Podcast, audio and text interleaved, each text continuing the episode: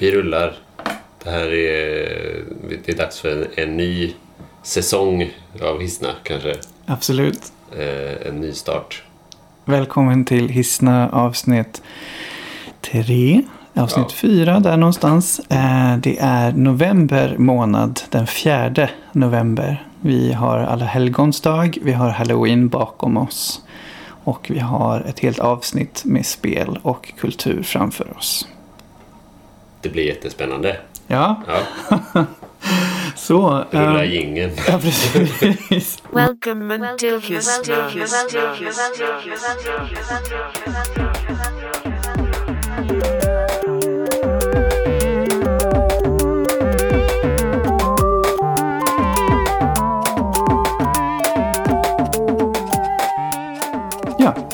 Ja, men i, I dagens avsnitt så kommer vi behandla spelsuccé, spel eh, och arbetsrätt framför allt. Det kommer också vara en slags eh, nystart där vi eh, går igenom vad vi har spelat på sistone och vad vi kan se fram emot. Och sen är det något särskilt som du eh, tänker på just nu? Vad händer på din front? Ja, jag håller på att spela ett spel som heter Hollow Knight. Det tycker jag är väldigt trevligt. Det kan vi prata lite om. Um... och eh, jag spelar ju alltid Magic. Så det kan vi prata om. Det händer ju lite där. Kul! Du har varit i Malmö också. Jag har varit i Malmö. Där kan man spela Magic. Gott. Ja. Ja, ehm, det som jag vill prata mest om är ju arbetsrätt och spelet Red Dead Redemption 2 som släpps nyligen. Vi har fått chansen att testa det spelet eh, någon dag innan det släpptes och eh, vi har väl åsikter om det. Mm. Men även om det nu är Eh, det bästa spelet som funnits i, på länge så ursäktar det kanske inte till 100% de omständigheter som vi har fått höra talas om hur det är att jobba på företaget Rockstar eh, på den här multimiljonprodukten. Eh, så vi kan tala om att nu när det spelet väl har släppts har det dragits in mer än 725 miljoner dollar på tre dagar. Ehm, Ehm, 725 miljoner dollar. Så att det är eh, det näst största eh, nöjessläppet, nöjesweekend pratar man om eh, sedan Rockstars egna Grand Theft Auto 5. Så det är ju en succé. ehm, och inför släppet kunde man ta del av rapporter.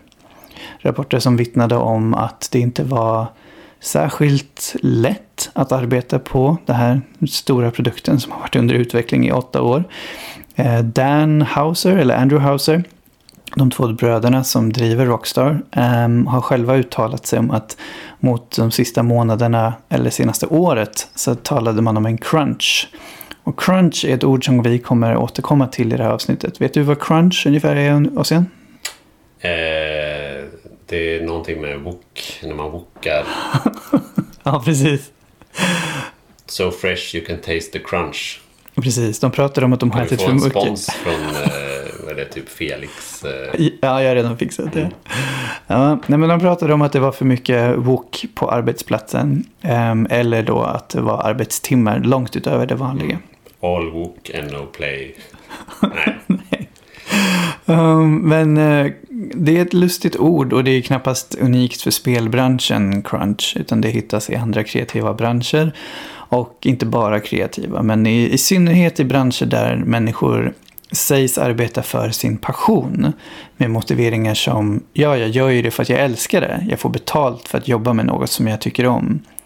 Det blir lätt en farlig gräns där man kanske kan jobba mer än ja, 80 timmar på en vecka för att skeppa ett spel eller för att det är en period där man verkligen behöver lägga ner extra mycket tid. Det är inte ovanligt i spelbranschen. Jag vet att många spelstudios har en kultur så här att de säger no crunch. I den här spelstudion så tillämpar vi en möjlighet att ha en familj, en möjlighet att ha ett liv utanför studion. Så att det inte måste vara en spelstudio där du har livet där. Ehm, det är inte alls ovanligt att höra talas om spelstudios eh, som Rockstar som då beställer mat till sina anställda med det, inte förtäckta hotet, men med liksom förväntningen att du stannar. Du stannar och äter mat här. Du går inte hem förrän en viss tid. Det finns en extremt eh, läsvärd rapport. Vi ska inte återge allt, men på kotaku.com så har eh, frilansmurven, eller han jobbar på Kotaku, eh, Jason Schreier. Han har skrivit en eh, uttömmande artikel där han har pratat med 80-talet anställda på Rockstar. Så att vi kan hänvisa dit. Den eh, går in i detalj i hur det är att jobba på Rockstar. Um, och och alltså, händelseförloppet det är att Rockstar först hade en kultur där de inte fick uttala sig. Anställda fick inte uttala sig om hur det var att jobba på företaget. Vilket många företag har tydligen en sån policy. Men i och med att den här ehm, uttalandet om att vi jobbar 100 timmar i veckan som Andrew Hauser, ehm, företagsledaren, hade sagt eh, gick live och blev en, lite av en mindre skandal. Så släppte de på munkavlen och folk fick uttala sig om hur det var att jobba på Rockstar. Och då får man följa rapporter som eh, skildrar det i både positiv dagar där du vet människor älskar det de gör, det blir nästan som en kult. Men verkligen i negativ dagar också där människor fått mista vänskap och inte alls har haft ett fungerande liv. För att det fanns den här förhoppningen att eh, du måste visa att du lägger in timmarna. Eh, var chefen Andrew Hauser där så var det väldigt viktigt att du jobbade för syns skull. Så den typen av, ehm, den typen av arbetskultur är väl inte idealisk, långt ifrån. Men eh, när det kommer till en så ung bransch som spelmediet så har man ofta sagt att det finns inte så många andra sätt att göra det på. Det är väldigt krävande och eh, tid är pengar. Eh, har du själv någon, Ossian, har du någon erfarenhet eller har du, har du hört någonting sådär från människor? Om liknande. ja, ehm, ja, men det, jag tror att, jag tror att eh, både du och jag har väl själva hamnat i den fällan flera gånger. Sådär, att man tycker om att göra någonting så mycket. Eh, man jobbar med passion så att säga. Så att eh, så man sitter där och jobbar till hur sent som helst och bara nöter ut sig. Och man liksom... Man får inte vila förrän man är klar. Mm, Liksom. Ja, visst. Eh, och det kan vara en deadline som gör att det händer. Det kan vara... Ibland, eh, ibland så vill man ha det så. Eh, alltså eh, game jams som är ju så himla roligt. Eh, är ju typ eh, denna konstformen. Absolut. Eh, Game jam så brukar man ha kanske en helg på sig eller sådär och skapa ett spel från scratch. Eh, och det är ju jätteroligt. Men eh, där så finns det ju också ehm, Det är också frivilligt. det är frivilligt. Ja, alltså, eller, eh, vi har lite samma problem som med, med eh, vanlig crunch. Att det finns en... eh, Eh, det finns ju en eh, incent, incitament, Mm, incitament en motivation, eh, liksom. motivation till eh, att vara med på ett game jam. Det vill säga du får vara med och släppa ett spel. Ja, liksom. Eller, det, man får synas. Eh, sådär. Så även om man inte får betalt för det man gör så finns det någon typ av eh, kapital att hämta. Ja, liksom. eh, och eh, det är verkligen inte alla människor som har eh, schemat eller tiden eller orken för att delta i ett game jam. Men, ehm, men ja, det, det finns ju ingen, man får inte sparken liksom om man inte deltar i ett game jam. Och framförallt så är det ganska små korta förhållanden liksom, som man jobbar efter. Just det. Det, finns, det finns en dag efter liksom. Mm. Eh, och jag tror väl det är där... ehm, även, även om man själv hamnar i sådana situationer då och då så har man alltid... Eh, när, när det är självförvållat så att säga så har man ju alltid liksom eh, en egen stoppknapp som man kan använda när man verkligen behöver. Ja. Och av erfarenhet, ju mer, ju mer jag har jobbat så, Mm. så desto mer har jag insett att det blir ju inte bra. Mm. Liksom. Det, det blir, man får inte bra resultat genom att hålla på så. Eh, eh, nästan mer det än huruvida man jobbar sig till döds Nej, eller inte. Liksom. Eh, så oftast så go, eh, goda kulturella ting kommer ofta ur goda arbetsförhållanden. Inte så konstigt. Liksom. Ja. Ehm, Och ändå finns det den typen Ja. av kulturell eh, alltså uppfattning om att du li- ska inte lida för din passion, men du ska Ja. definitivt svettas för det. Ja, precis. Och det är ju väldigt märkligt. Ja. Så att det finns ju en del att jobba med. Eh, Ja. Inte bara i spelkultur. Eh, jag fick hem en, en branschtidning ifrån min fackliga organisation på mitt dagjobb. Där eh, rubriken var eh, Landet övertid. Eh, Mm. Och så var det en bild på, på vårt lilla avlånga land. Och jag tror att övertid, ibland är det ju betalt. Ehm, och det är en helt egen diskussion där vissa människor som är på kontrakt inte alls har samma möjligheter som till de som är eh, eller på engelska säger man contract. På svenska så, så pratar vi om skillnaden mellan fastanställd och eh, kanske frilans eller konsult. Att du kan få helt olika eh, omständigheter beroende på hur du är anställd och vad Mm. övertid betyder. Jag har erfarenhet från filmbranschen där många jobbar ju gratis. Så att det är i sig en, en helt annan värld. Men där en anställning är inte det vanliga kanske för en filmarbetare och eh, elektriker, de som har med ljus eh, i, i en stor filminspelning, är de som alltid måste få betalt. Och de har facklig anslutning eh, för att annars kan inte filmen bli gjord. Mm. Och många andra förväntas att övertid, eh, det, det sker bara. Det står inte på pappret, men det är underförstått att du förväntas jobba övertid på filmproduktioner, för det är ju konst. Mm. Och den förklaringen, eh, den går långt. Eller den, hur ska jag förklara? Folk kommer alltid vilja göra kreativa produktioner. Eh, och jag ska inte säga kosta, kosta, kosta vad det kosta vill, men det viktigaste för många kreatörer blir att skapa färdigt vad de vill göra. Och på film eh, så tror jag kanske inte att bonusar är ett system som finns annat än för de kreativt ansvariga. I spel blir det absolut en eh, väsentlig del av vilken typ av ersättning du får för ditt arbete. Mm. Ehm, Jag har hört från anställda på svenska spelföretag som Massive att när de skeppar vissa större produktioner så ja, var du med till slutproduktionen av ett av deras större online-rollspel då kunde du få en del av bonusen. Men om du inte var med till slutet då var du inte aktuell för det. Och hur en bonus ser ut i spelbranschen är i sig någonting vi skulle kunna diskutera också. Eh, Det finns ett, en hemsida som heter Metacritic. Mm. Du känner till det också? Ja. Ja. Och om ditt spel får, det är ju olika med olika företag, men många företag tillämpar den här gränsen att har du fått ett samlat aggregat av betyg från sajter världen över, det är det Metacritic gör, de sammanställer betyg. Och så bildar de en, ett medianvärde där om det är över 80 procent, vilket anses vara ungefär 4 av 5 i betyg, då tilldelas studions anställda en bonus. Så att det i sig förlitar sig på att några andra recensenter är världen över är de som ansvarar för om din insats var stark nog eller ej.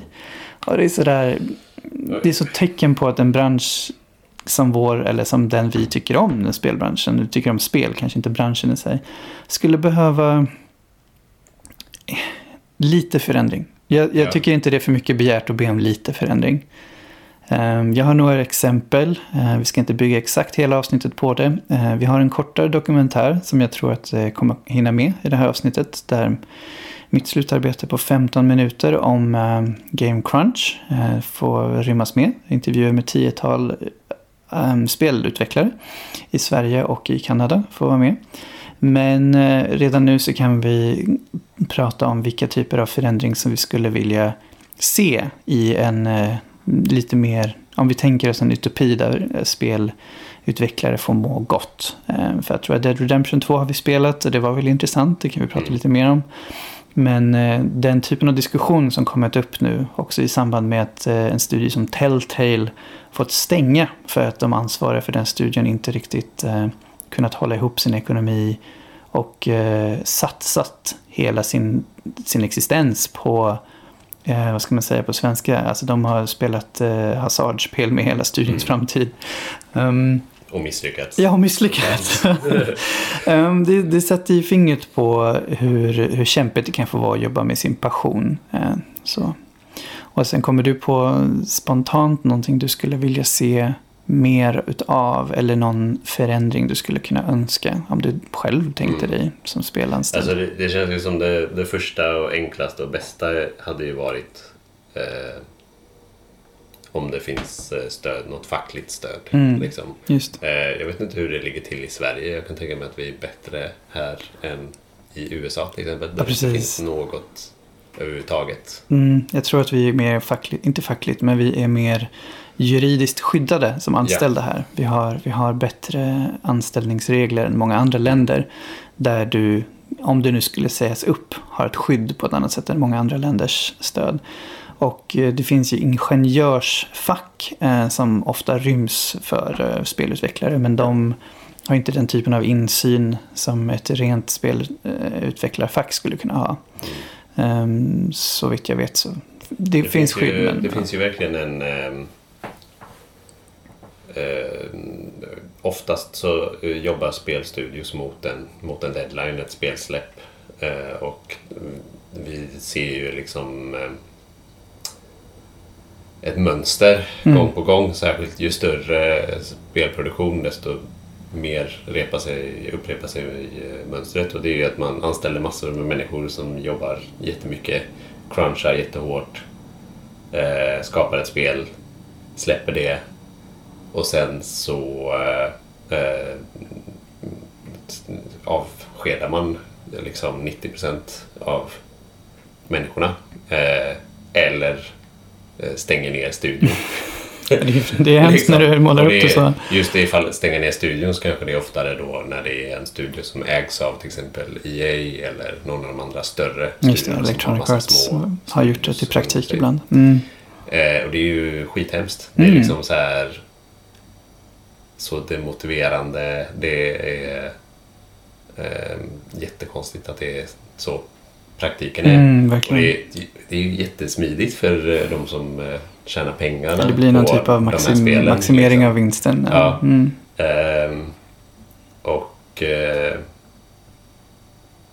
i egenskap av person som vill skapa spel. Eh, jag, jag menar, jag skulle gärna någon gång ha människor som jobbar för mig. Att eh, min vision ska Mm. förverkligas. Ja, visst. Då tänker man ju, ja men vad ska jag med de människorna till när jag släpper spelet? Jag, jag kanske behöver eh, en eller två som eh, gör lite nya 3D-modeller som vi kan eh, släppa som någon expansioner eller liksom så här. Mm. Men ehm, det, det är liksom så här, någonstans måste man ju ändå det är jobb, det är människor. Liksom. Mm. Det känns som att det är det som eh, eh, misslyckats Mm. liksom, totalt. Eh, att se, och det är ju verkligen någonting som man ser speglas i eh, spelvärlden i övrigt. Att folk fattar inte att det är Nej. människor som sitter och har gjort Nej, grejerna. verkligen. Det är lätt att säga varför planerade den inte bättre? Sitter vi Mm. här på sidolinjen. Men varför planerade den inte bättre? Alltså, Mm. Har man den kunskapen om att en, en utveckling ser ut som den gör och det är människoliv som man leker med så krävs det ju ett visst Mm. mått av planering som, som är svårt. Jag tror att det är bland det svåraste man kan göra. Eh, planera en, spelutveckling på mer än tre år ofta. Men eh, det, det är nog det som krävs. Att man sätter hårdare krav på sig. Särskilt om du nu är en så kallad AAA-studio som har alltså, multimiljoner projekt som står på spel varje gång. Att särskilt där Ehm, vara noga med den mänskliga kostnaden. Eh, jag har ingen ehm, djupare kunskap om hur varje spelstudio, hur ska man säga, det, är ofta konfidentiell information. Vem som står för pengarna från start, ehm, vem som står att tjäna mest pengar när spelet är klart. Du ser ju vilka ägarna är, men vad som ger en studio sin likviditet eller sin, sin säkerhet. Alltså det blir ju väldigt viktigt att under spelets gång visa upp att de har en prototyp, att man kanske har en demo, att de här jobbar agilt. Om jag förstått det rätt så är det ungefär att du når dina delmål och kan visa upp en spe- ett spelbart segment. Eh, En slice pratar man om i den branschen. Och där tror jag att det är viktigt att vara, jag ska inte säga hård, för jag har inte jobbat som spelproducent. Jag har jobbat lite producent i film, men det är en, det är en fråga om att jag tror att inte disciplin heller riktigt, men jag, jag efterfrågar en större, hur ska jag säga, där den mänskliga värdet och kostnaden är det viktigaste. Um, det är lätt för mig att säga här som inte behöver skeppa ett dyrt spel. Liksom. Men jag, jag, vill, jag vill ändå efterfråga att, att um, människor som nu kommer tjäna stora belopp på sina spel också kan Mm. värdera sina arbetare lika mycket. Eh, Det är ju inte lika många människor på Rockstar, den här spelstudion bakom Red Dead Revolver, eh, Redemption, som kommer få lika stora bonusar heller. Utan den största delen av bonusarna går ju till ägarna såklart. Mm. Så det, ja, det kanske är lite naivt, det kanske är lite mer av en utopi. Men jag, jag kan bara efterfråga eh, ett, en större fokus på, på de faktiska anställda. Eh, så att för mig också, eh, en facklig, fack, någon typ av facklig organisation i spelbranschen är vad jag efterfrågar också. Mm. Vi har inte Men riktigt det. är, är det inte också, alltså, mm, så crunch om man ska kalla det det, men liksom det, det är ju någonting som har kommit ur passionen för arbetet. Absolut. Eh, de första spelen liksom satt folk hemma vid sin dator liksom och Mm. kodade. Drog ihop ett gäng på campus. Liksom, får Mm. Ja. man höra historier om och om igen om de klassiska spelen. Liksom. Visst. Så, ehm, och de har gjort det på sin fritid. Eller den klassiska, ja, jag belånade mitt hus för år. eh, och andra sådana här indie ehm, berättelser som verkar skithäftiga. Liksom. Eh, och eh, folk som vågar livet för Mm. att få sin dröm eh, att uppfyllas.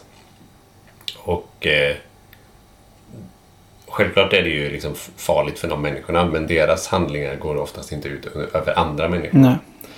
Eh, men det är som att den, den eh, metoden liksom har hängt med med de stora företagen allt eftersom. För alla de här företagen började ju så väldigt smått från början. Liksom. Ja. Eh, och jag tror att det, mycket av problemen har uppstått för att det finns en sån här, ja men så gjorde ju jag. ja, precis. så det måste väl funka för er också. Gud ja. Eh, och jag tror att det är ju där som problemet ligger. Jag, jag ser inte ett problem i om ett, ett litet indieföretag jobbar över några kvällar för att få släppa sitt spel. Liksom. Eh, för att ofta så finns det en faktisk passion för, eh, för spelet. Jag, jag tror att mm, eller jag har sett flera på Twitter som kommenterat i, i efterdyningarna av eh, Telltale Games att, Mm. att eh, ja, men jag har jobbat och crunchat på, på, någon, på ett projekt som jag inte jag bryr mig inte ett skit om det. Mm. Liksom. Det är bara jobb. Det är ingen passion någonstans. Nej. Ehm, och det är där skon klämmer liksom rejält. Mm. Man, om, man, det, om det bara är ett jobb då, är det liksom, då ska man få betalt som alla andra. Man ska ha ett eh, ja, men bra, bra arbetsvillkor. Ja, precis. Om du nu liksom. jobbar 9 till 5 så ska det Ja. kanske inte behöva komma någon efter, alltså det ska inte behöva komma några repressalier för att du vill vara hemma för dig själv eller med din Precis. familj bara för att du inte äter Ja. på jobbet och jobbar till stängning. Och framförallt så tror jag, alltså ett företag som till exempel Rockstar då. Nu har de typ a good thing going on med GTA online. De trodde typ inte att det skulle bli så stort som det har blivit. Men Just det är det. liksom it prints money. Ja. Liksom. Ehm, och då trodde ju jag att, att okej, men då kanske de har en ganska sund syn på Red Dead Redemption och hur de skapar det. Att det, det blev för dem ett passion project. Liksom det fick ta den tid det tog. Ehm, det är också en liksom, så här uppföljare på ett spel som många tyckte mycket om men som, som i sig kanske inte var så hypat. Det, liksom, det var lite en överraskning när det kom. Liksom. Och jag tror att de försökt hålla den känslan intakt och det verkar som att de har lyckats med det. Eh, men liksom ingen skulle klaga om Red Dead Redemption 2 kom om ett år. Nej, så kan det vara. Det har försenats redan. eh, Ja, ja precis. Men folk hade varit liksom så här... den här typen av kvalitet på ett spel. Mm. Det gör ingenting om det tar tre år eller fem år eller tio år ens. Mm. Det får ta den tid det tar. men- kvaliteten är så hög. Och liksom... Eh, självklart finns det människor som så här, räknar polygoner och eh, den typen av... Liksom, men Rockstar är så jäkla stora. Mm. Eh, jag skulle säga att 95% av alla som kommer köpa Red Dead Redemption 2 eh, har inte koll på vad en frame rate är. Nej, eftersom det, det, det har kommit in Liksom. i mainstream på ett Ja. så, så annat sätt. Ehm, så att det handlar om också att identifiera vad är man för företag. Är man ett av de största i världen Mm. på tv-spel? Då finns det ett ansvar. Ja, precis. Liksom. Ja, men det ligger ett ansvar på dig då, Ja. alltså på den som studio att, att eh, göra det, det rätta. Ja. Ja, ja, men det är fint sagt. Jag tänker ju så i de banorna också. Ehm, det är en enorm succé försäljningsmässigt redan. Mm, Jag vet inte hur den här diskussionen kommer fortsätta i, eh, om man följer sociala medier. Men det har verkligen sett till att de här frågorna lyfts. Mm. ehm, på ett sätt som verkligen inte är det normala. Utan ofta så är det lite av en gåta för den stora massan hur det ser ut på en studio. Ehm, du får ta del av då Electronic Arts som Ossian berättade om. När de väl stänger en hel studio. Ehm, och varför de gör det får du inte alltid ta del av som, som konsument. Men du får förstå att det låg i deras intresse. De, tjänar, de kan driva upp sin kvartalsrapport eller sin årliga rapport och, och um, turn a profit och visa för investerare att det går minsann bra. Medans då, som Ossian pratade om, den typen av passionerade utvecklare som startat liksom bootstrap och bara kört med det de har och tagit alla timmar de har haft sin passion som yngre. Um, de är ju inte alltid investerarna utan det är ofta de som får gå. Det är ofta de som då drivit i landet projekt och får leta efter nya jobb. Ehm, och det är så det ser ut nu för Telltale. Det är en, jag vet inte om det är en nyhet längre, men det har ju varit så nu i snart en månad.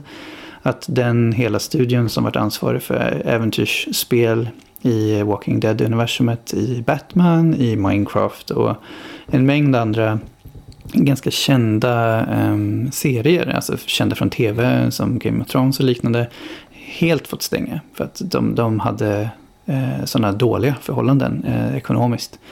Och nu kommer då den sista, eh, absolut sista delen i Walking Dead bli producerad.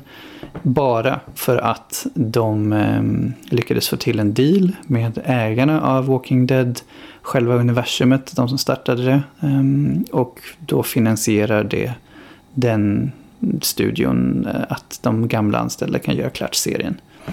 Så det är ingen garanti för att människorna som jobbade på den här sista säsongen som man säger om Walking Dead får ett eh, fast anställning men spelen blir klara. Där kan man prata om en slags Ja, vad är viktigast för Ja, en konsument? Vad spelar det för roll om, om spelet blir klart? Ja.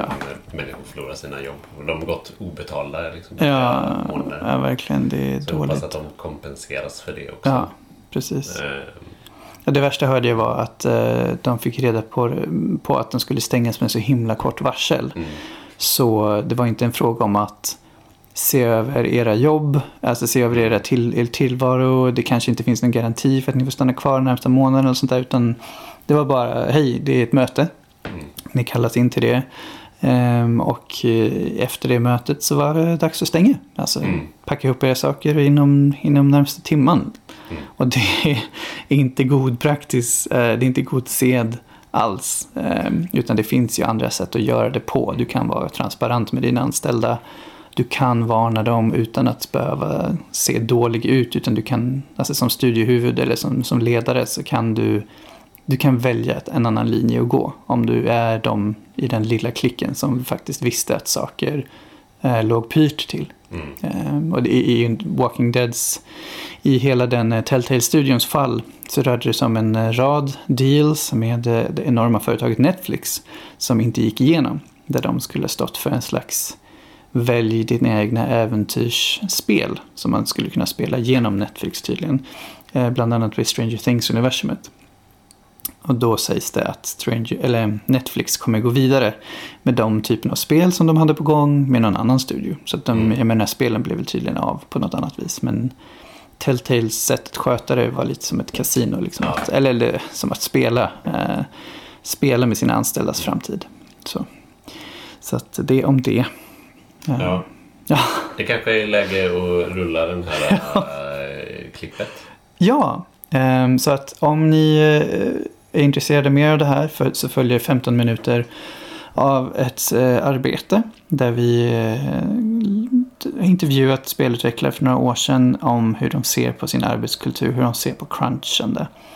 Vi eh, idealiskt kan följa upp det här om ni själva lyssnar och eh, har åsikter eller har hört någonting så kan vi följa upp det efteråt. Det är bara att skriva in till oss på info att, eh, eller hissna, hissnaradio.gmail.com eller hitta oss i sociala medier.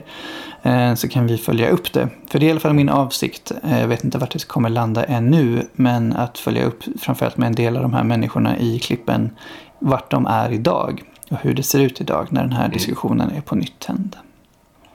Det låter spännande. Mm. Så lyssna, lyssna väl. Eller ha, ha, ha så trevligt.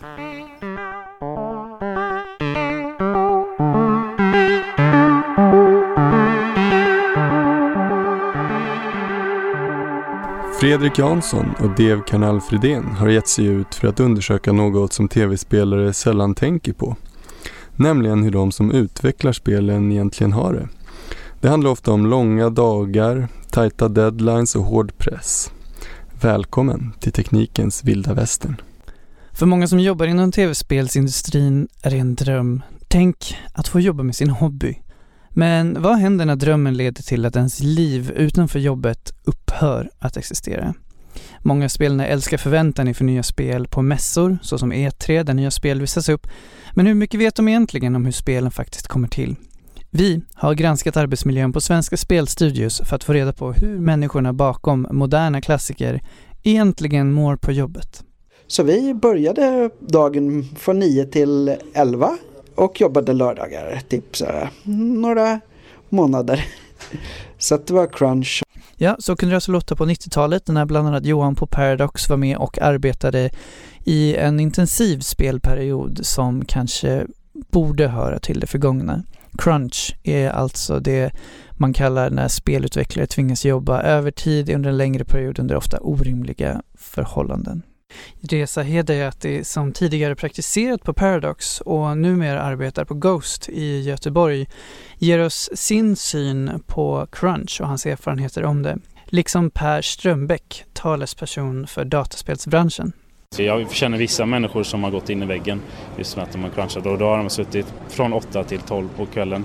Sista veckorna så jag brukar skämta om att då innan var jag glad om jag kom hem innan min flickvän gick och la sig och sen sista veckorna var jag glad om jag kom hem innan hon gick upp. Vi bestämmer oss för att besöka ett av de större tv-spelsföretagen för att reda ut hur det egentligen står till med arbetsförhållandena. Paradox har kontor på 23 våningen i Skrapan på Södermalm. Shams Georgiani är vicepresident för produktförvärv. Han visar oss runt. Så här har vi kök, här har vi karaokemaskinen uppställda. Um, det är lite så vi bygger också. På Avalanche så hade man fredagsöl typ så här, varannan månad kanske. Vi har fredagsöl varje fredag. Shams säger att vi ska få träffa den extremt gamla producenten Johan Andersson som han kallar Silveräven. Vilket är en anspelning på hans gråa men frodiga hårsvall. Pika där eller? Vi brukar retas. Shams har bara lite 30-årskris. Han blir 30 om Ja, just det. Så då måste han eh, komma ihåg alla som är lite äldre. Ja. Ja, eh, jag heter Johan Andersson. Eh, Jag är studiechef på Paradox Development. Jag har jobbat i spelbranschen sedan sen Sverige var bra på fotboll, alltså 94. Men jag lärde mig väldigt mycket av att efter att ha jobbat ett par månader med eh, mycket så här, fokus så blir det att man tappar ju effektiviteten så jävla mycket. När man börjar lägga ner 10-11 timmar per dag. När jag har gjort det några veckor, ja då försvinner ju mer tid av ens liv och så blir man mindre effektiv per minut man spenderar. Man börjar dessutom sen börja lägga tid man inte hinner utanför jobbet på att lösa sakerna på arbets, så kallad arbetstid. Och sen blir det bara ett sämre och sämre hål. Och ju äldre man är desto mindre tid orkar man att jobba stenhårt. Det, det var slöseri med resurser att eh, jobba så hårt. det är väldigt, väldigt många människor som tycker att eh, man ska jobba så mycket som möjligt i den här branschen. Per Strömbäck är talesperson på dataspelsbranschen, en branschorganisation som ser till eh, Sveriges förenade spelutvecklare. Per har själv varit med som spelutvecklare sedan 90-talet och berättar om de negativa effekter av crunch som han själv upplevt. Att en del saker förstör saker som man gjort tidigare. Och så var det ju också, att man liksom var ofokuserad och jag vet en av våra programmerare råkade slänga en hel dags jobb av misstag och sen, det hände sådana där saker. Ehm. Man kan säga att crunch är ju oftast ett symptom på dålig planering. Men å andra sidan så är det väldigt, väldigt svårt att göra bra planering för ett spelutvecklingsprojekt är så svåröverblickbart. I vilka företag, eller vilken typ av företag tror du att det förekommer crunch idag? Ehm, ja, jag tror det förekommer rätt så mycket i små företag. Ehm, som jag känner igen från min egen tid som spelutvecklare. Att man så gärna vill höja ambitionsnivån. Och det är lite förrädiskt med spel för det blir lite bättre ju mer man jobbar. Man kan, det, tar ju all, det blir aldrig färdigt. I Skövde ligger en drös av små indieutvecklare. Vi ringer upp Anton som jobbar på Coffee Stain Studios. De har 16 anställda varav 9 är delägare. De jobbar ofta hårt och länge. Det är mycket att göra som vanligt. Ja. Har du tid att prata lite? Eh, absolut. Ja. Det här med crunch, är det, är det ett bra sätt att att göra framgångsrika och bra spel? Egentligen inte skulle jag vilja säga. Eh, men anledningen till att vi crunchar det är ju för att det är så jäkla svårt att planera. Just spel är ju så... Eh, det är någonting som utvecklas under hela produktionens gång och sen har man den här man har den här pressen på sig att man vill verkligen producera någonting skitbra. Jag tycker väl inte arbetssättet i sig är speciellt bra. Alltså man blir ju, man slits ju ut och, och det kan ju, ja, ge ganska dåliga konsekvenser på speciellt längre sikt. Eh, så nej, jag vet inte, det är väl ett dåligt arbetssätt. Meaningless, you mean it's all been meaningless Every whisper and caress Yes, yes, yes, it was totally meaningless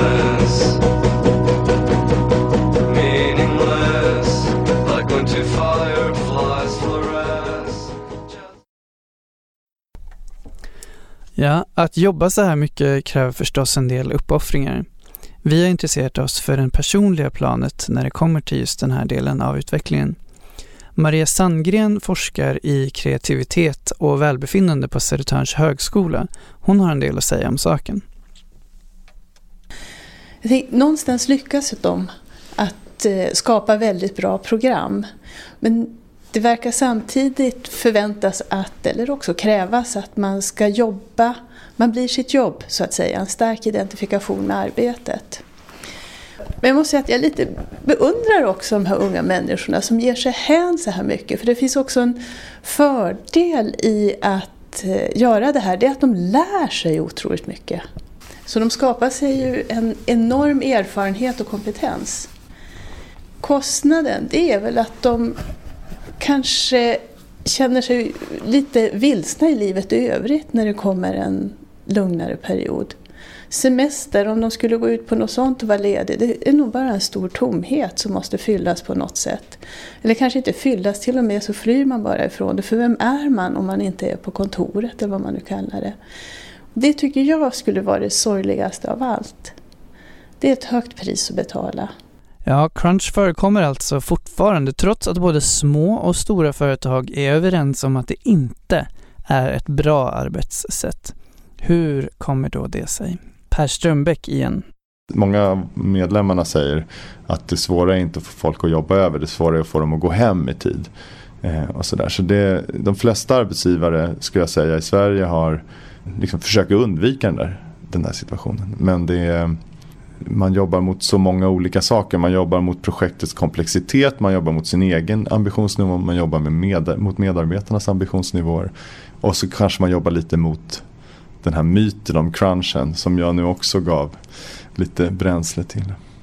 Ja, Anton på Coffee Stain Studios håller med om detta. Man har den här pressen på sig att man vill verkligen producera någonting skitbra. Speciellt, vi, äger det här företaget själva och då blir ju alla extra måna om att det ska gå bra. Så då lägger ju folk in så mycket tid de kan. Det tvingar ju ingen att cruncha utan det är ju mer frivilligt och de som vill jobba extra som gör det. Vi har pratat med danska Line som också jobbar på Coffee Stain Studios. Hon är en av två kvinnor anställda där. Framförallt är det den egna drivkraften som motiverar men det finns ändå en förväntan som säger att man ska jobba hårt, berättar Line. Um, well, from my own point of view, it's definitely because I want to. Because the project that I've been working on, I feel uh, a sense of ownership over it and a sense of pride and, you know, those sort of feelings play in. But there is also an expectation from management side that you, you do crunch when it's necessary. Uh, not that anyone would come and shout at you if you didn't do it, but oh, it's sort of expected. If I was to say uh, the pressure is too much right now, I need to take a little step back, so I won't be working that much this week.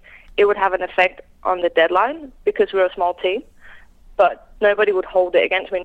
Um, and do you get any kind of compensation for the extra hours you put in? No, no, not at all. Kan det vara så att det är en kultur, en slags tyst överenskommelse om att man stannar kvar tills jobbet är gjort och annars, ja, då är du kanske inte en del av teamet. Anton på Coffee Stain har en del att säga om detta. För det är väldigt, vi är väl ett ganska, vi är ett litet företag, alla är bästa kompisar och man, man jobbar väldigt intensivt och tätt tillsammans. Då kan det bli lite konstigt om en person hela tiden går ifrån. Eh, så att det, ja, det blir lite grupptryck nästan kan man säga. Johan Andersson på Paradox håller med om det här med press ifrån kollegor. Det blir väldigt mycket grupptryck och sen blir det eh, självklart att chefen kan ju inte säga saker vi har ju svensk lagstiftning och liknande men jag skulle inte förvåna mig om den chefen tänker att okej, okay, det är den person som inte eh, ligger nummer ett på löneökning eller eh, sådana listor. Den egna strävan, grupptryck och pressade deadlines verkar bli till en stormig cocktail som leder till att spelutvecklarna tvingas efterlikna superhjältarna de själva skapar. Yes!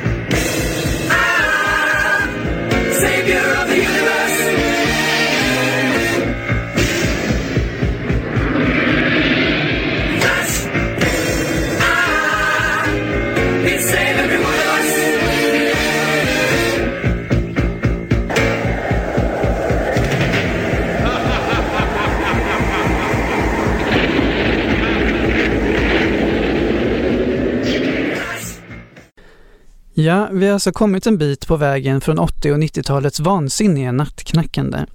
En omogen bransch har vuxit upp något och utvecklarna har blivit äldre och vissa har till och med skaffat familj. Men hur kombinerar man då en familj med ett nutida spelutvecklande? Johan Andersson på Paradox ger en del av svaret.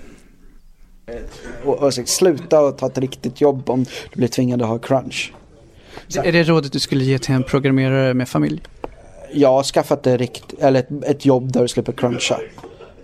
Här, ja, om du behöver jobba övertid en, två kvällar på ett år, det är inte ett problem. Om, du behöver jobba, om en chef kommer och säger åt en, hej nu behöver vi jobba tio timmars veckor ett tag. Då är det så här, eh, ja, för det första är det inte lagligt enligt svensk lagstiftning och för andra så äh, finns det inget jobb i världen som är, är värt att offra massa extra tid för att någon idiot ovanför en inte kan planera.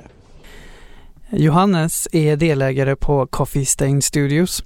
Han är också den enda på företaget som har familj. Vi talar en del med honom om hur det är att vara just spelutvecklare och ha familj. Ja, och då var det väl en period på ett någon månad sådär medan den riktiga crunchen kanske var en till två veckor innan vi skickade in det. Och då var det väl att man jobbade tills man stupade så långt det gick.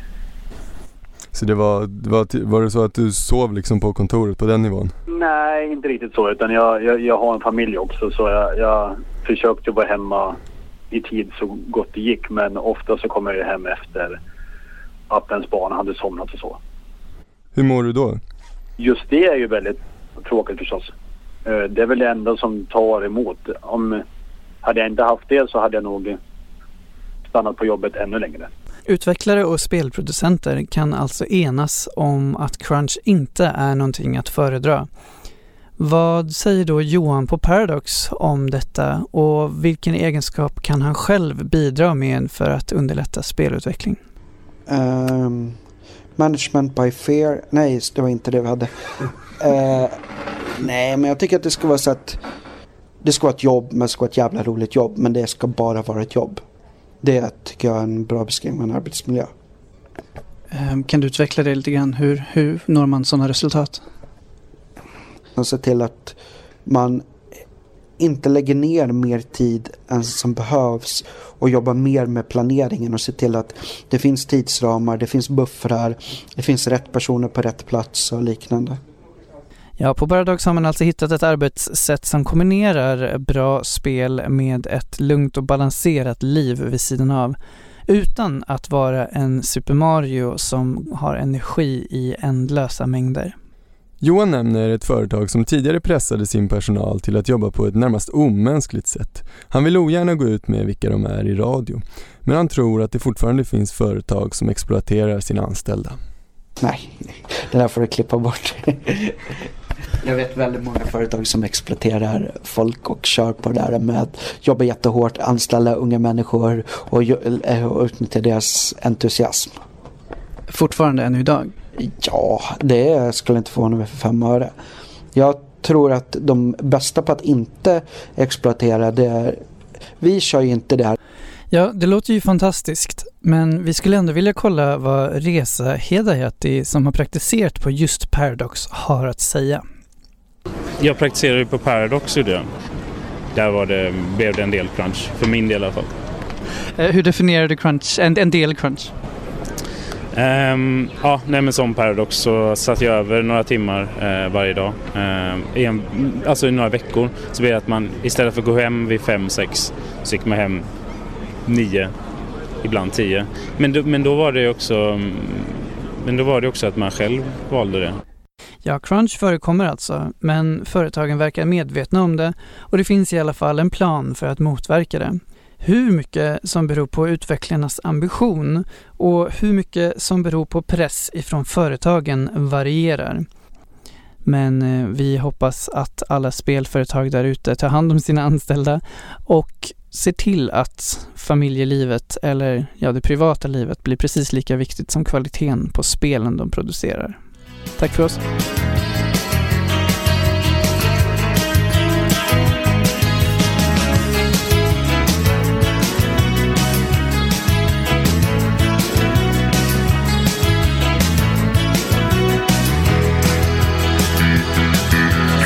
Age to the dull age, there is but one concern. I have just discovered some girls are bigger than others. Some girls are bigger than others. Some girls' mothers are bigger than other girls' mothers. Välkommen tillbaks kära lyssnare. Eh, nu ska vi prata om något lite roligare. Ja. Vilket är liksom spelen då som företagen gör. Ja. Lägger sina svettiga, svettiga pengar på. Ehm, Mm, så svett. vad, vad har du spelat på senaste?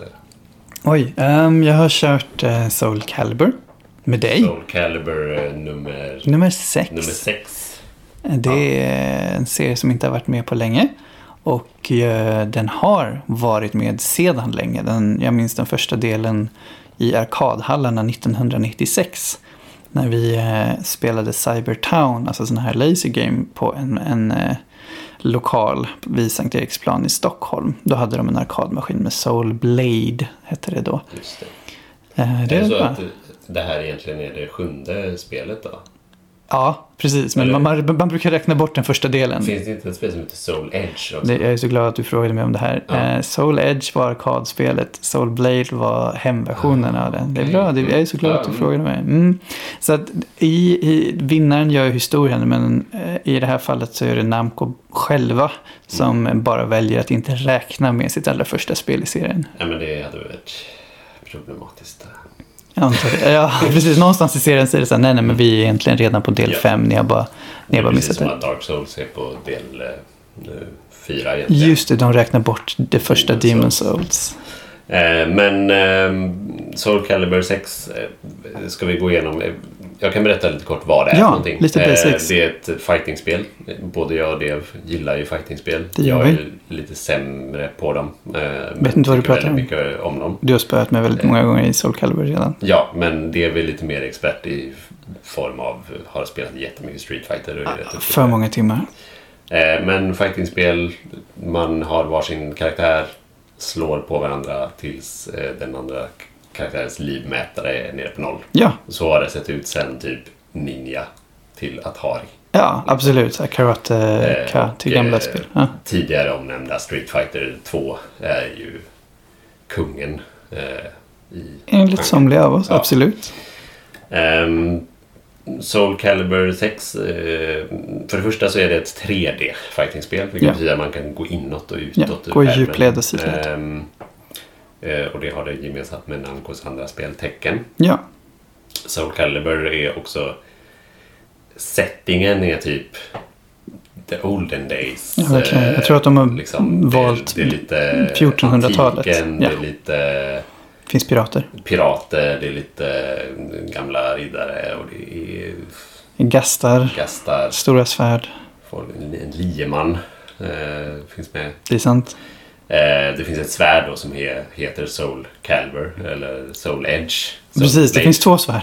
Det finns två svärd. Det, finns, det, det, det är liksom, de slåss om att få svärdet. Ja, det Eller är, det är en väldigt intrikat historia där du kan korrumperas eller få en massa makt genom att ha det här svärdet som alla kämpar efter. Precis. Eh, Den har ett coolt öga. ja, absolut, det lever. Ehm, men det som gör Soul Calibur unikt gentemot andra spel eh, är väl att man, eh, alla karaktärer har ett vapen som ofta är någon sorts svärd eller liknande. Ja. Det finns nunchakus och det finns eh, Små knivar. små knivar och det är eh, pinne som Donatello. Ja, precis, älskar pinnar. Eh, och så vidare. Mm, med det sagt så är det, det här liksom verkligen inte ett typ... Det är ju självklart ett våldsamt spel för man Mm. slåss för det är det man gör i spelet. Men eh, det är inte blodigt, det är ganska så här lättsmält. Ja, gud ja. Eh, Så även fast du hugger med ett svärd genom den andra personen så den tar skada. Den liksom börjar inte blöda eller går Nej. på mitten eller sådär. Eh, Så det, och du nämnde ju förut att det börjar som ett arkadspel. Ja. Det känns ju verkligen fortfarande som ett arkadspel. Ja, det är väldigt eh, hastigt, väldigt lätt att ta till sig.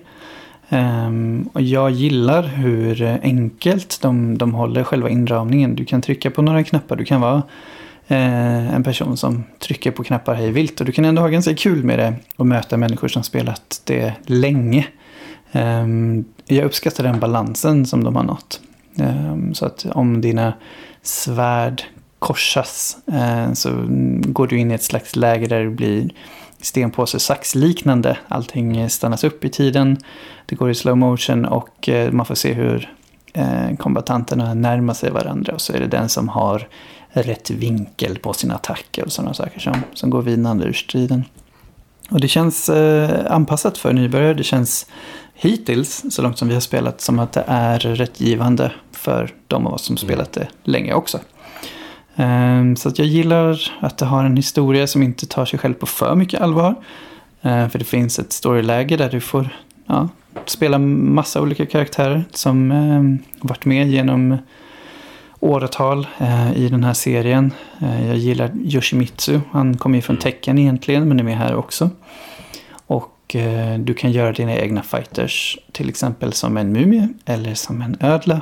Mm. Eh, eller någon typ av vampyr. Ja, jag försökte göra en vampyr, minns jag, eh, när vi spelade. Mm. Det är coolt. Ja, det... eh, men nå, någonting som man brukar ta upp när vi pratar om Soul Calibur är ju hur de eh, porträtterar sina kvinnliga Ja, det är väldigt... Mm. Det känns som att det här är... Det är nästan som att de... Jag skulle inte säga att de har blivit bättre. Men de har för första gången någonsin typ inte tagit ett steg i fel riktning. Nej, det är bra. Ehm, det känns som att... Eh, vad ska man säga? konceptet av vad som är ett Soul Calibur-spel har hårdnat så mycket. Mm. Det har liksom stelnat till så mycket så att nu vågar de inte göra några större ändringar. Och det är lite tråkigt. Eh, men man kan ju hoppas att när de gör, gör nya kvinnliga karaktärer att de kanske lite bättre designade. Mm. Liksom.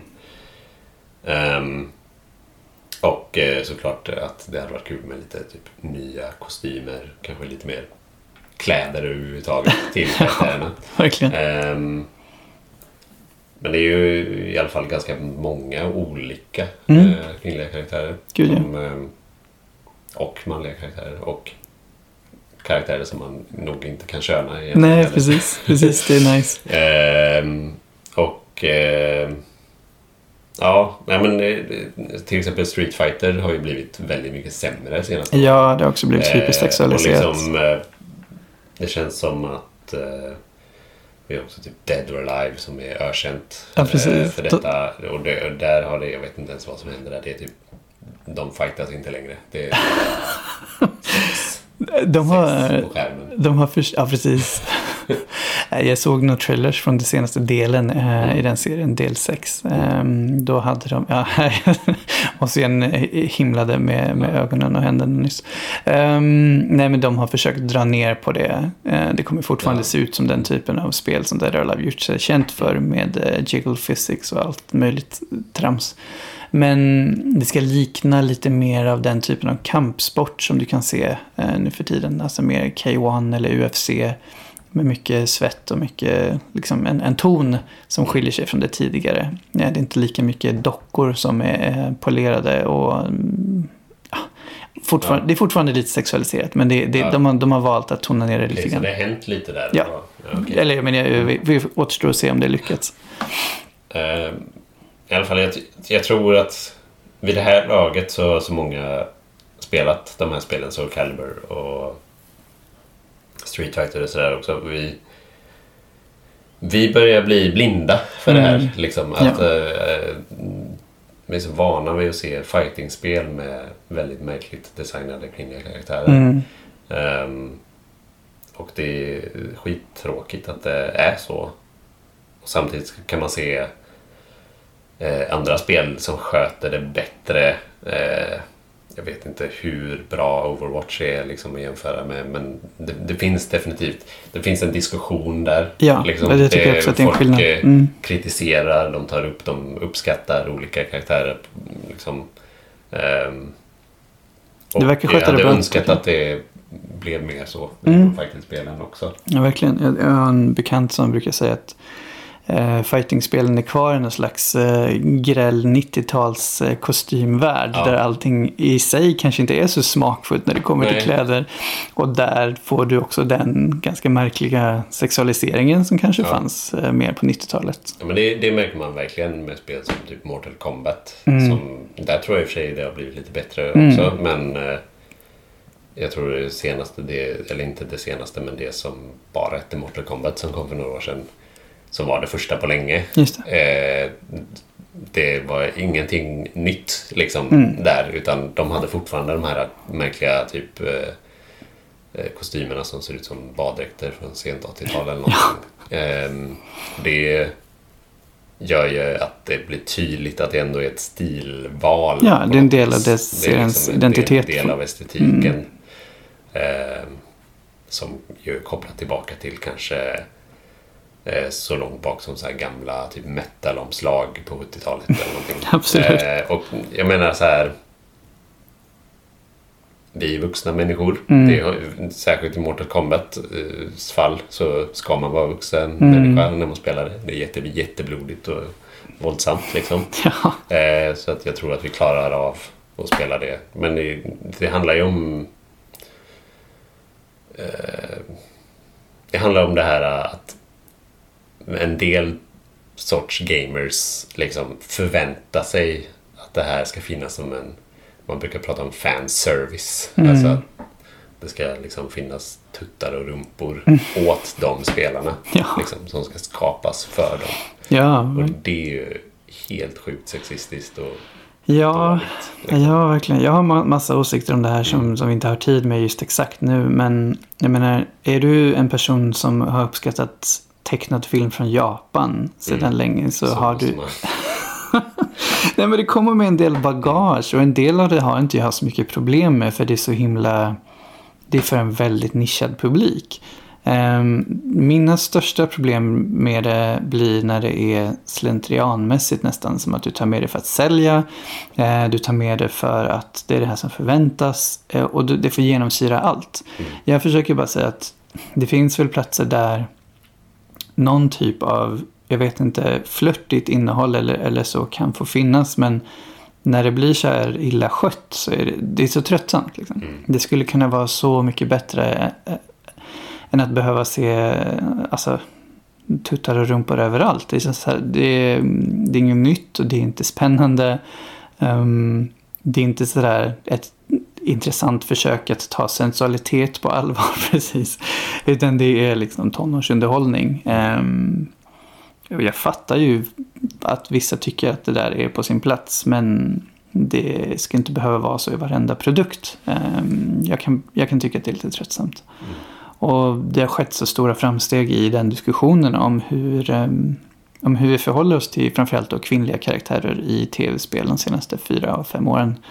Eh, Mycket tack vare Anita Sarkeesians eh, ofta takedowns av spel. Men också liksom ifrågasättande om hur vi tänker. I hur vi närmar oss det. Liksom vissa saker som man som spelare eller som, som kulturkonsument tagit för givet. Eh, Det har inte funnits ett språk. eh, Eller inte ett vedertaget språk att prata om det. Men, men vi har fått ord för att ta, ta, ta vara på vad det är vi ser eh, mycket mer. Så det borde ske mer förändring eh, kan man tycka. Men fightingspelen får ofta se ut som de gör. Eh, Mm. tyvärr. Ja. Nej, jag tror det, det finns... eh, Om det är ändå... Eh, fightingspel har ju någon typ av kris fortfarande. Alltså ett spel som Soul Calibur 6 eh, för 15 år sedan så skulle det vara ett av de stora spelsläppen Mm, det. det året. Liksom. Mm. Eh, men för mig gick det här under radarn tills det kom med spelet. Eh, i en liten skiva. Och i det, spelade vi det. Liksom. Ehm, och det, det, det känns tråkigt. Och, ehm, Street Fighter eh, det har ju gjort en skitbra comeback. Liksom. Mm. Eh, men det är ju de som alltid har spelat Street Fighter eller varit nyfikna på det som spelade. Och, och det kanske är ett av de mest tillgängliga Street Fighter-spelen som, som har gjorts det senaste. Liksom. Men jag tror att de måste ta sig över den här... äh, De måste göra spelet mer öppet för fler människor och det gör man inte med den här typen av karaktärsdesign. Nej, jag vet inte heller riktigt det- hur den tanken gick. Återigen för att jämföra med Overwatch. Just det. Liksom, där det är precis tvärtom. Man Mm. tar en genre som, som eh, där man eh, där, som, som inte är gjord för alla, som har en viss estetik. Alltså där first person shooter. Mm. Eh, och gör den mer tillgänglig genom att skapa massa olika karaktärer. Ja, verkligen. Jag, jag blev ju intresserad. väldigt eh, lättillgänglig. Precis. Påminner om mobilspel egentligen. Liksom. Mhm. Eh, och eh, jag tror att ja, det, det behöver hända någonting inom fightingspel. Ja, för att spelen är så jäkla bra. Jag skulle säga att det här Soul Calibur 6 är hur bra som helst. Eh, inom, inom genren Soul Calibur-spel. Ja, ja, jag var också Det uppskattande. finns ju Det, många andra att jämföra med nu. Ja, nej, men det höll det enkelt. Jag har provat det nu med flera människor. Um, och sen när jag spelar i Street Fighter lite grann på fritiden när vi har tid uh, ses och har små fight nights. Ehm, och alltså det är lätt att ta till sig, eh, lätt att ha roligt med, fortfarande fina färger, ehm, bra, skapa ditt eget fighterläge.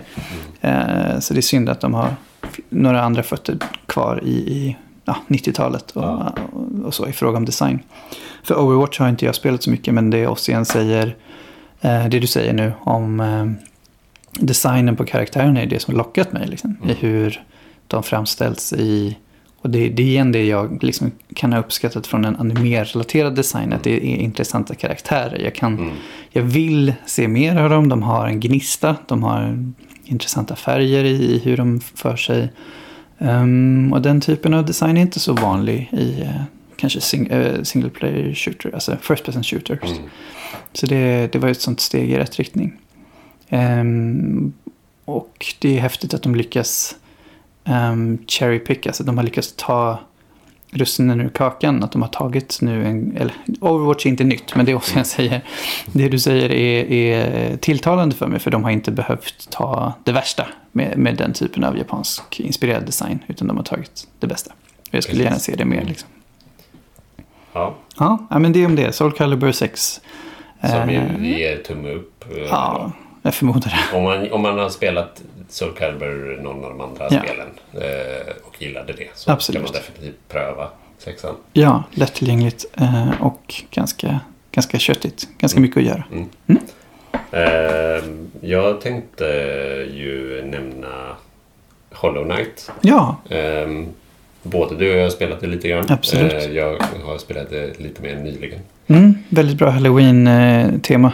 Ja, det är väldigt... Eh, det kan bara beskriva snabbt vad det är Mm. för någonting förstås. Eh, det är ett plattformsspel. Eh, det är inspirerat av, alltså det finns eh, ådran från Souls-spelen, alltså Dark Souls, Demon Souls, Bloodborne. Ja. Eh, det, det finns där. Eh, mm, men mer Alltså kanske inte lika mycket spelmekaniskt som i bara en, en, en viss känsla som är lite...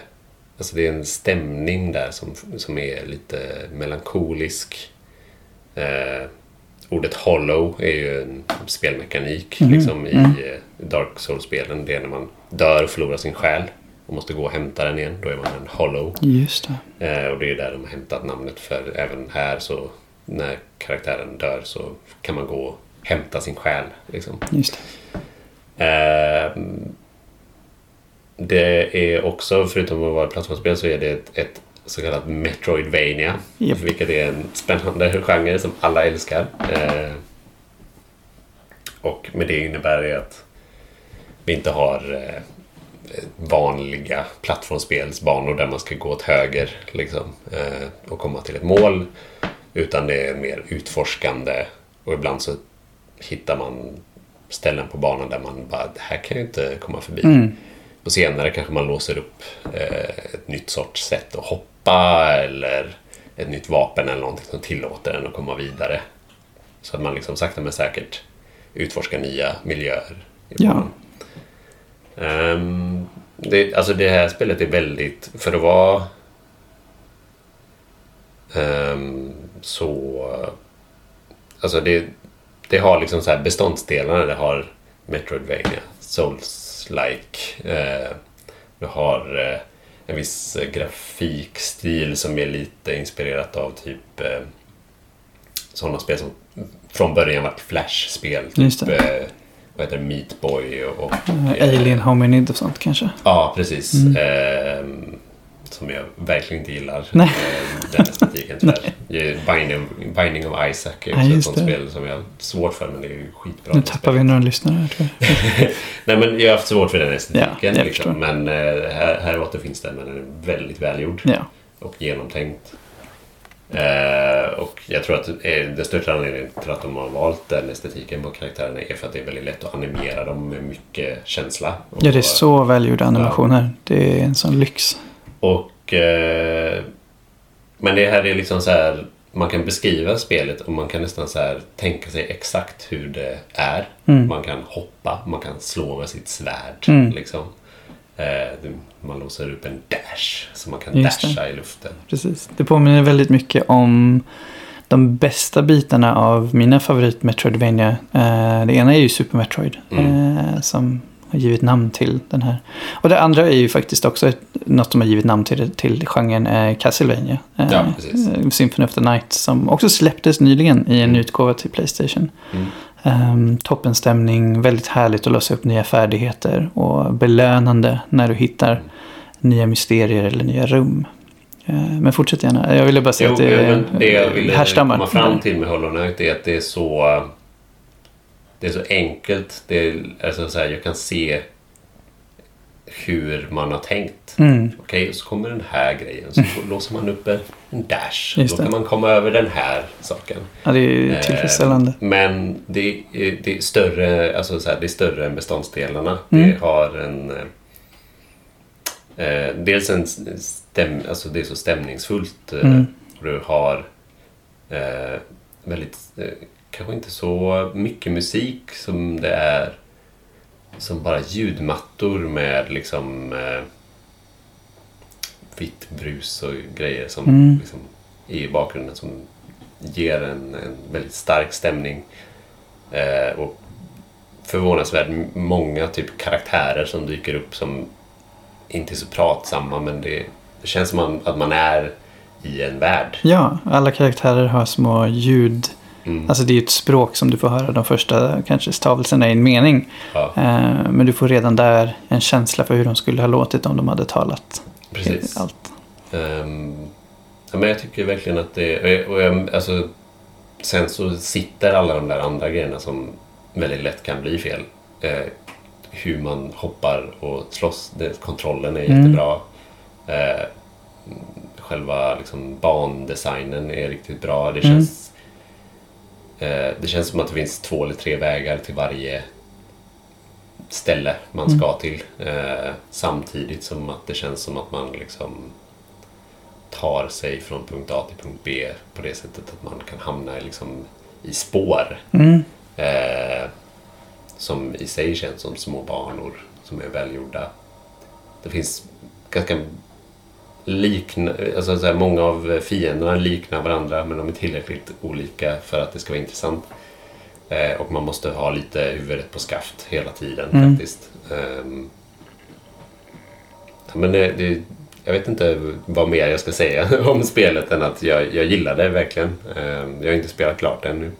Jag tror att jag kommer göra det. Mm. Det är ett Kul. högt betyg för mig. Nice.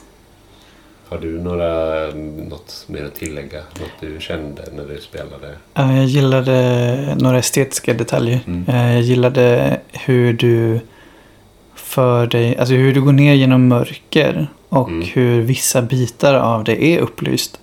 Och hur gradients av ljus sköts. Liksom att du syns ju men du, du är ju verkligen på väg neråt i, i jag vet inte vad man ska kalla det, inte katakomber men grottor. Liksom. Och ehm, när någonting väl är ljust så blir det så himla ljust. Eh, det sticker ut. Och jag älskade de kontrasterna. Mm. Hur glad jag blev när jag hittade små ehm, hemligheter. ehm, eller liksom det, vad heter det, systemet som gör att du kan resa eh, genom olika, Ja, eh, med, med en eh, tunnel. Stor skalbacke Ja. typ som man rider på. Precis, det är så himla eh, inbjudande när man hittar en ny sal. Ja. I det här fallet då till exempel något som ser ut som en gammal tågstation. Ja. Där den här skalbaggen eh, eh, alltså, finns på olika platser. Mm. Och kan låta dig färdas eh, tillbaka till ytan. Eller vad man ska kalla din hembas. Mm. Ehm, så hur inbjudande nya platser är tyckte jag var strålande. Ibland uppskattar jag till exempel japanska rollspel just för känslan när du får komma till en stad. Eh, Ja. det, det görs inte lika väl längre för det kostar så himla mycket att göra en, en rik ehm, och personlig eh, karaktärsfull stad. Eh, men det här spelet har inget problem med det när man väl kommer till eh, livliga områden fulla av ljus. Mm. Det var mest det. Men så överlag Hollow Knight, ett spel som kan ha gått folk under radarn. Jag tror att många som har spelat typ Dark Souls och så har varit, eh, haft siktet på det här Ja. ett tag.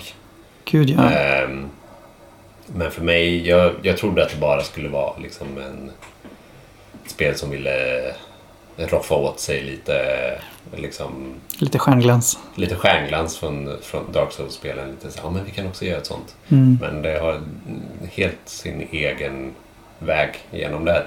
Kul att jag Så träffat. att den, den kan stå bredvid Dark Mm. Souls och liknande spel.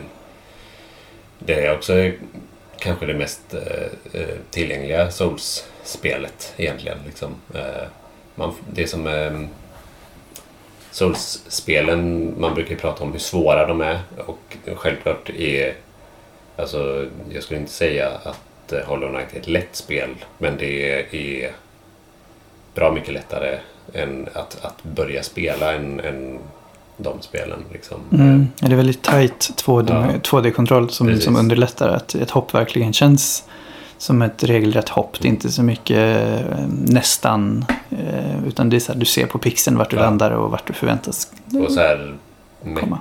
mekaniken i spelet är ganska transparent. Man förstår hur den fungerar.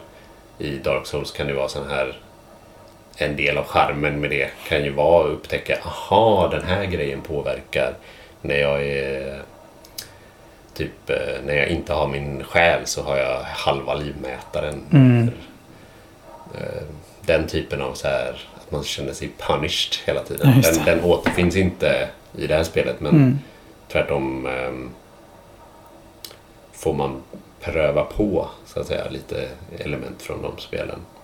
Jag tror att eh, det är ett bra My First Souls Game. Vad bra. Ja. men vad kul. Ehm, finns till Playstation 4, finns till Nintendo Switch, finns till PC. Mac också. Jag spelar på Mac. Hej! Ja men det låter bra. Jag körde på Switch. Mm. Kul. Ja, men så det är väl en eh, lysande rekommendation Mm. för små insekter som hoppar. Precis. Var det kanske bland det sista vi hade just idag? Jag tror det. Det hände Eh, lite med Undertale men det kan mm. vi spara till en annan vi gång sparar, också. Vi sparar lite på det. Eh, ett, eh, vad, vad, ska vi, vad ska det handla om nästa gång? Nästa gång skulle det kunna vara en uppföljning på arbetsrätt också. Mm. Eh, Det har kommit lite nya spel till Nintendo Switch. Mm. Eh, Så vi kan prova ett trumspel som heter Gal Metal. Där du använder dina vardera eh, joycons till att eh, spela riktiga trummor. Eh, Det så- låter fantastiskt. Ja, Mm. så att eh, den biten. Sen har det kommit ett nytt Taiko Drum Master-spel också. Mm. Eh, det är inte så att vi har fått testa det, men vi kanske, ja, vi får se.